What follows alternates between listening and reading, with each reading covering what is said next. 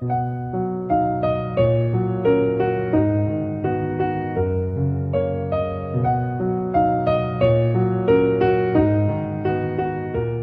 里是都市夜归人每周二的明日梦想家节目，感谢你的到来，我是主播叶风，夜晚的夜，微风的风。本档节目由喜马拉雅和十里铺广播联合制作。那如果你喜欢叶风的声音，可以在喜马拉雅搜索主播叶风，对我进行关注。那同时呢，叶风播讲了两部有声小说，每天在里面定时的更新。欢迎大家订阅和收听。今天的节目当中，我想和你说一说关于贵人的话题。那么，到底什么是贵人？谁才是你真正的贵人呢？下面时间，让我们一起来听。李嘉诚曾说过这样一句话：“鸡蛋从外打破是食物，从内打破是生命。”人生从外打破是压力，从内打破是成长。一个人想要改变自己的命运，获得人生的成长，靠的不是别人，关键是在于自己。曾在网上看到一个故事：一个年轻人心情苦闷，走进庙里，径直来到观音菩萨面前跪了下来。和所有遭遇不顺的人一样。他因为在工作、感情和生活上遇到困难得不到解决，所以来到这里求菩萨帮忙。就在他潜心叩拜的时候，他身边来了一个慈眉善目的人。年轻人侧眼看去，觉得这个人有几分眼熟，但想不起是谁。等他拜完了菩萨，准备转身离开的时候，忽然发现。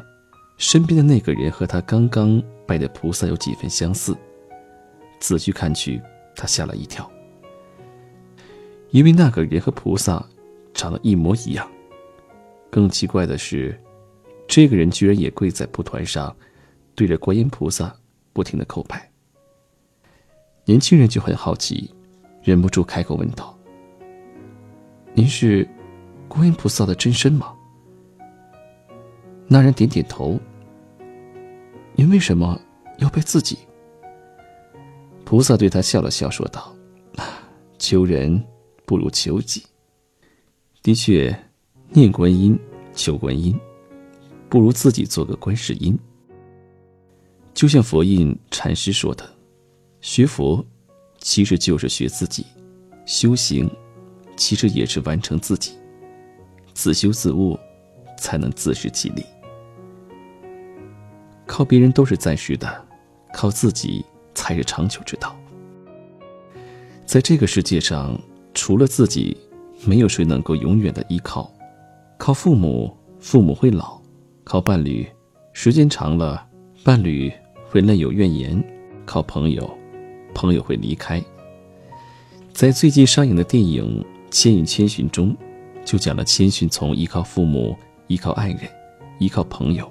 到能够独立面对生活的转变过程，在离开旧学校前往新学校的旅途中，他意外地闯入了神明的世界。而他一向赖以生存的父母，一开始就变成了两只贪吃的猪，留他独自一人，在陌生的世界，面对未知的恐惧。有人统计过，在电影开始的六十多分钟里，千寻。摔倒了七次，每次摔倒，他总是一脸懵逼，从未考虑过要怎么爬起来，因为之前都有父母帮他。从这里可以看出，他的父母对他是怎样的宠爱，而他又是怎样的娇弱无力。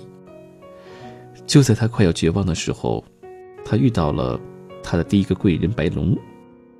白龙安抚了千寻内心的恐惧。给了千寻逃跑的勇气，引导他在神明的世界如何生存下去。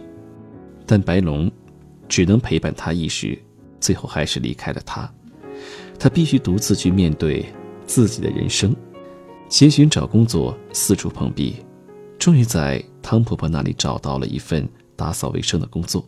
他给又臭又脏的腐烂神清洗污垢，利用腐烂神送他的药丸，救了汤屋所有被无脸男吞吃的人。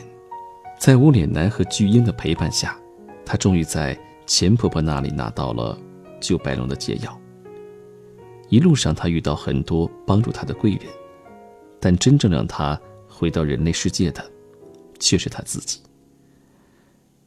是他战胜了自己的恐惧，改变了自己依靠的思想，让自己从一个笨拙、任性、胆怯的小女孩，变成了一个可以独当一面的大人。《易经》中说：“天行健，君子以自强不息。”人生无论进退成败，最终都只能靠自己。前些年，姑父想盘下一个餐馆，自己当老板。但是苦于没有资金，所以迟迟没有行动。过年的时候，趁着亲戚们都在，他挨个向人推销自己的这个想法，向人借钱，但是一分钱都没有借到。因为这个事儿，他没少和我姑姑吵架。我觉得很奇怪，大家亲戚一场，怎么会一分钱都借不到？后来听我妈说，才明白。原来姑父只是这么空口一说，一点具体的操作方案都没有，而他自己也没有一点开餐馆的经验，谁知道借出去的钱会不会打水漂？他给人的感觉太不靠谱了。被亲戚们拒绝之后，姑父一度意志消沉，就在家躺了一个多月。最后，他决定孤注一掷，把自家的房子拿去在银行做抵押贷款。用贷款的钱盘下了餐馆，还请了员工和厨师。看他的餐馆真的有模有样的开始进行，亲戚们这才纷纷出谋划策，解囊相助。孔子在《论语》中说道：“君子求诸己，小人求诸人。求人还是得先求自己，只有先改变自己，才能改变别人，才能逐渐。”改变生活。如今姑父的餐馆开得红红火火，他也如愿以偿当上了老板。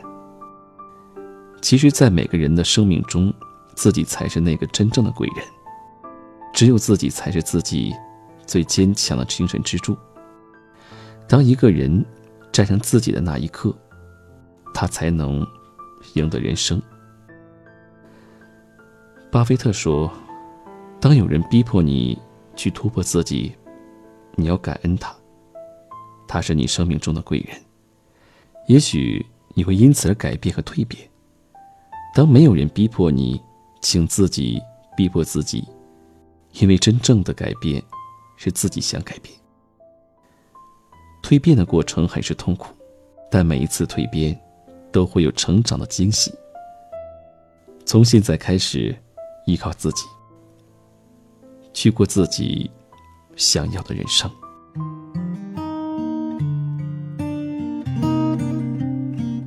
再见，昨天，来不及说的告别，留在了某一天，是最大的亏欠。和昨天说再见，挥一挥手说再见，十七岁那一年。一转眼，从指间溜走，消失不见。